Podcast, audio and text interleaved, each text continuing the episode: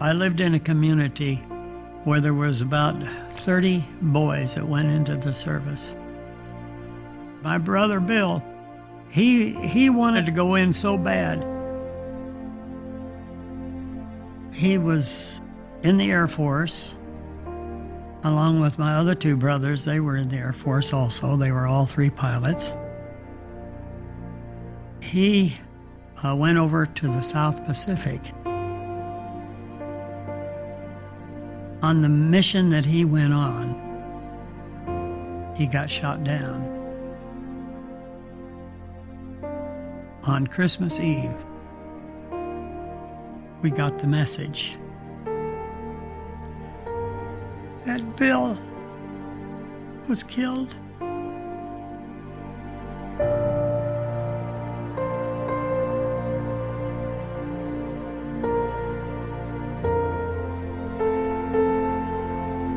It's a beautiful thing to know, even though in the midst of sadness and despair, that your loved ones perished so that we might have the freedoms we have.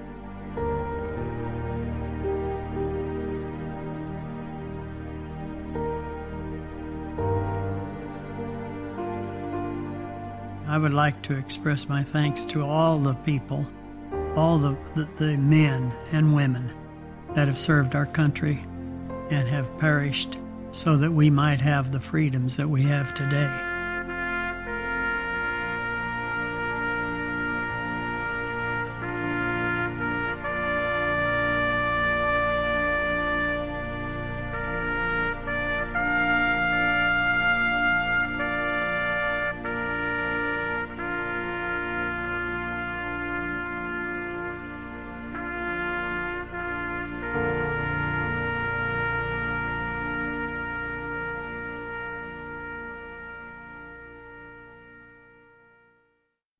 Lord God, we thank you for those who have made the ultimate sacrifice so that we can experience a freedom that, that again, maybe we, we took for granted in a way that we don't this year. And so we thank you.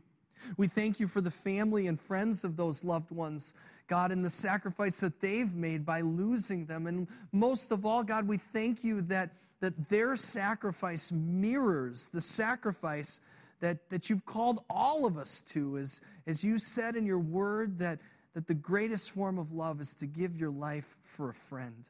We know that you gave your life for us, that that calls us friends of God, and we thank you.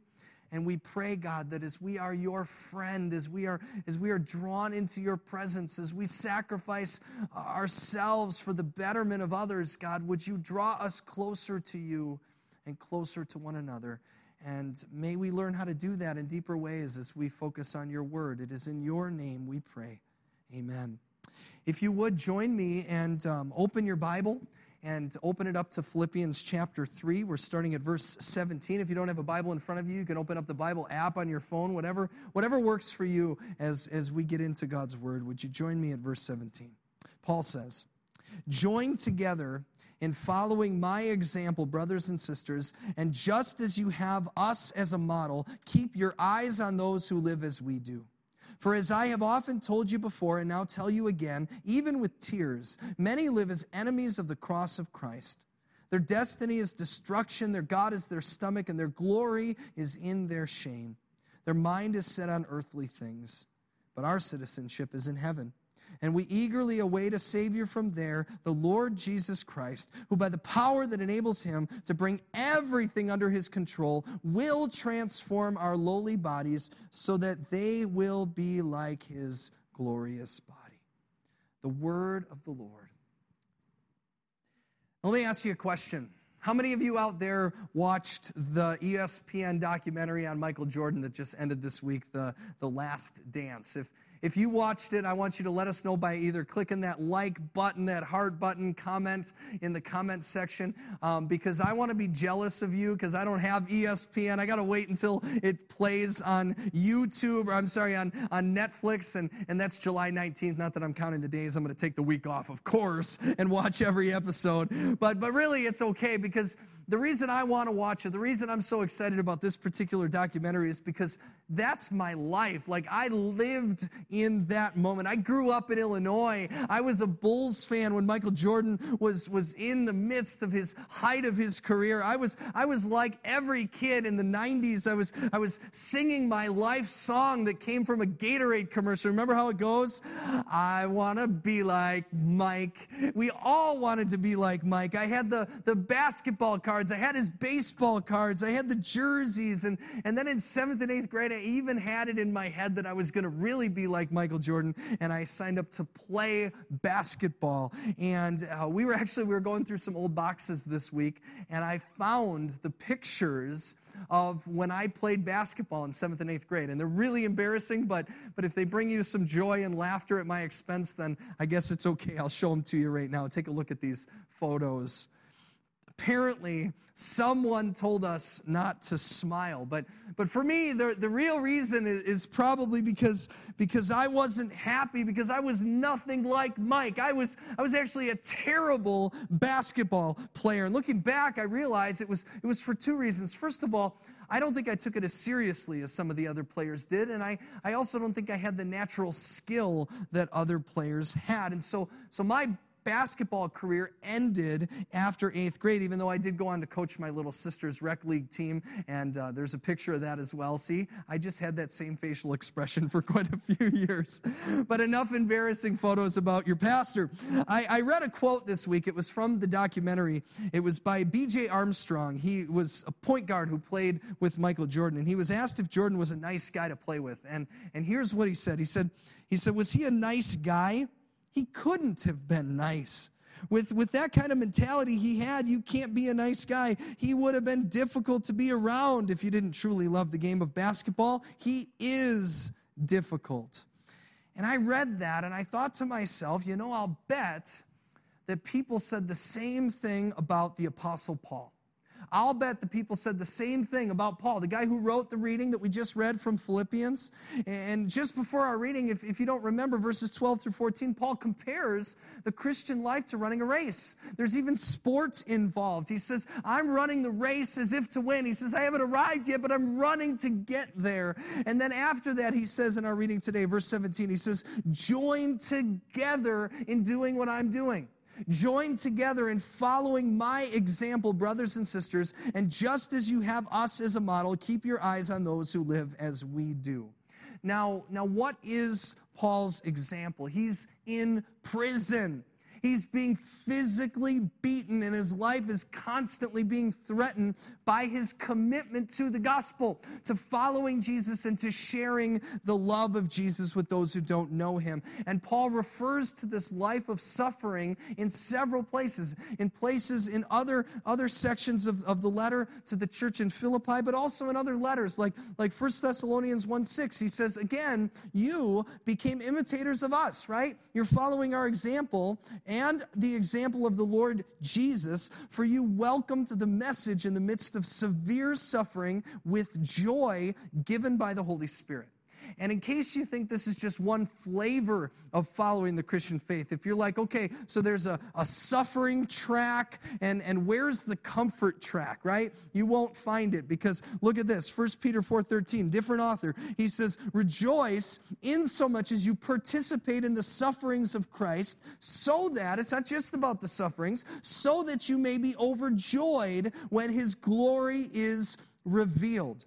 See, playing basketball with Michael Jordan included a ton of suffering, but the suffering resulted in championships.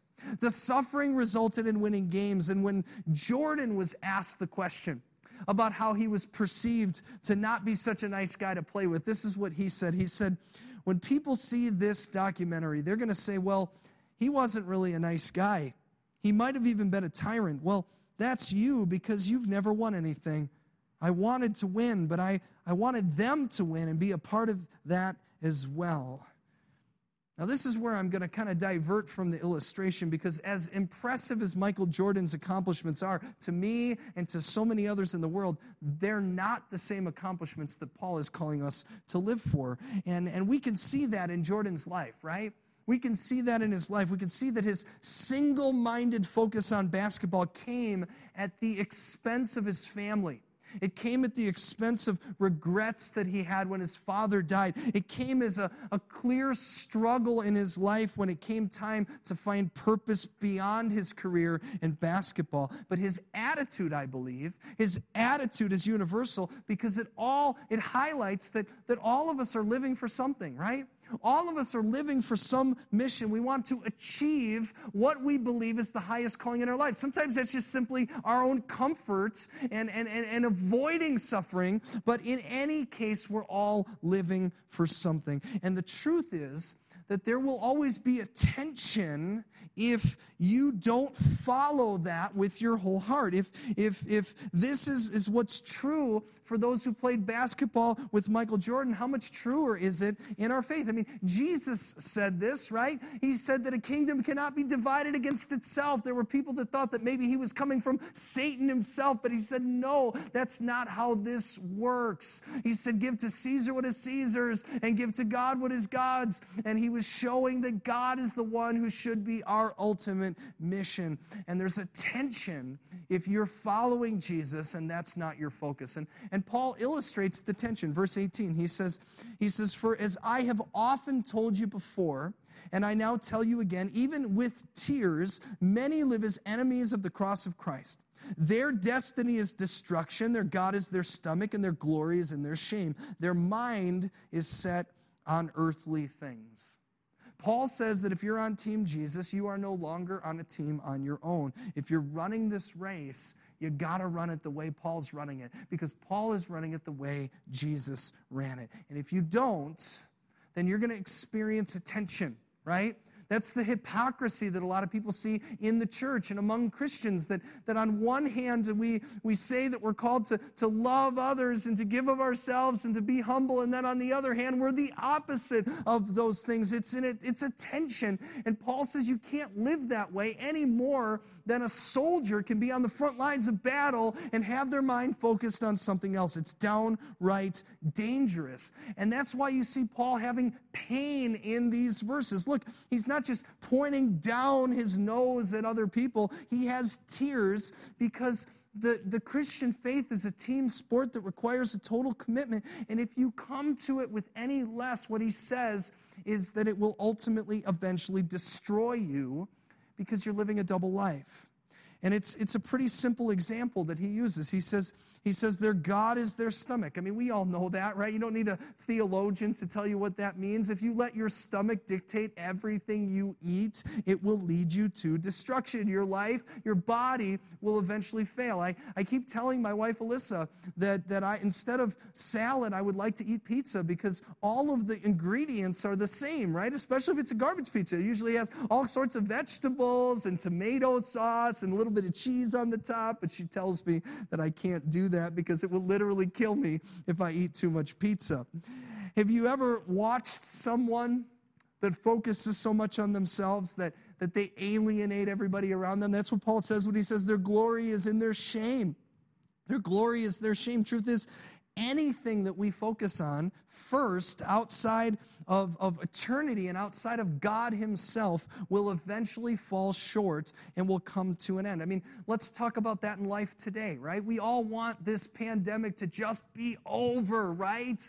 But when it is over, and even if God just snapped his fingers and made it go away tomorrow and we went back to a new normal, eventually your body's going to fail from something else. We all will experience that. And so, so if, if our pursuit in life is our own safety and our own security, and it's all about this world, eventually, Paul says we will become disappointed. But when you follow Jesus, that's a good thing.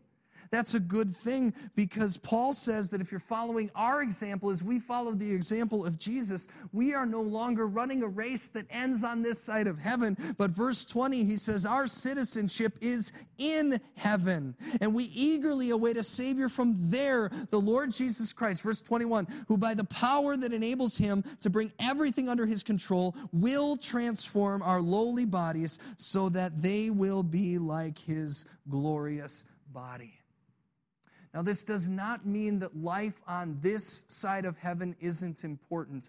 But as I've talked about over and over again, the life of following Jesus means to focus on Him first. And all the other things in our life will come into perspective, right? And the things of earth will grow strangely dim in light of His glory and grace, as the old hymn goes, right? That's what this means. And, and, and we need this in the times of joy, but we especially need this in the times of pain and suffering and unknown. And I experienced that this, this past week when I, I officiated the first funeral that I've done since this pandemic started. It was, it was interesting because I officiated a funeral the day before everything shut down. And so they've been kind of bookends on, on these different seasons that we've been going through. And, and every funeral is tragic, but this one was, was particularly so um, because we were mourning the loss of, of a newborn baby who passed away during delivery. And his obituary read, Born into eternal life. And as I met with this family, and as a parent myself, as I looked into the eyes of these two fellow parents, on this side of heaven, I felt woefully unprepared to say or do anything that could possibly offer any value at all. And so I just sat with them and we prayed and we talked and we talked about life and relationships and the joy of this child and, and the things that he has already done to, to, to have an impact on their life, even though he has already been born into eternal life. And then when I got there to the funeral, I thought about being a follower of Jesus, and I was thinking about this passage that we were going to be talking about this morning. And, and I thought about what it means to be a citizen of heaven, and I was able to say to the family and all those who were gathered in that place that, that whether we live nine months in the womb or a hundred years outside of the womb, both will feel too short. Both will feel too short because God has made us to live in eternal life with him. And Paul says that because of what Jesus has done for us, that's where we will go. That's where we will live. That no matter where your neighborhood is today, your citizenship is in heaven. We are passing through. And I said that, that, that your son, is now waiting in the very arms that knit him together in his mother's womb, that he is there waiting, and that you will spend more time with him in eternity than you ever could have spent with him on this side of heaven. And I said that not as a blanket statement to make it all okay, because in lots of ways I don't understand it either. But the sooner that we can take truth, and the sooner and we can take that, that hope and take hold of Jesus and, and the eternal life that God has given us, the perspective through which to live, it can put into perspective the suffering that we experience as we run this race because we know we run it not as those without hope, but as those who know that there will be a glory on that future day when we arrive that we will not just run the race, but that we will win the race, not because of our own doing, but because of what Jesus has done on our behalf. And so, would you join me right now as we pray? Lord Jesus, I thank you that you are with us in the joys and in the sufferings. I thank you for the Apostle Paul and for his example as someone who recognizes that when we make sacrifices on behalf of others out of love that that is a great honor because we are following in the footsteps of Jesus. And so Lord, I just pray I pray for wisdom and I pray for strength and I pray for faith for myself and I pray for faith for, for all those who are with us today. God, that we would see the days ahead with the hope of eternal life that that would be our focus and that that would put in perspective the momentary troubles that we're facing today. God, I pray for those who are facing momentary troubles. I pray for this family who is mourning the loss of their son. Would you bring them peace that goes beyond our limited understanding? And God, will you bring peace to all those who continue to suffer in the faith?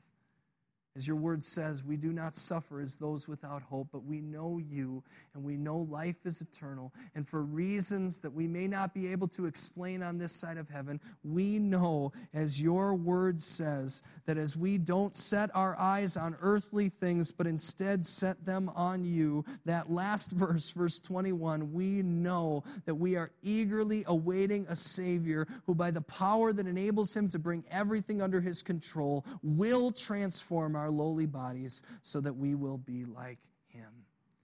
Lord, help us to make, help us to be that way now, to live in that hope and that truth. And it is in your name we pray.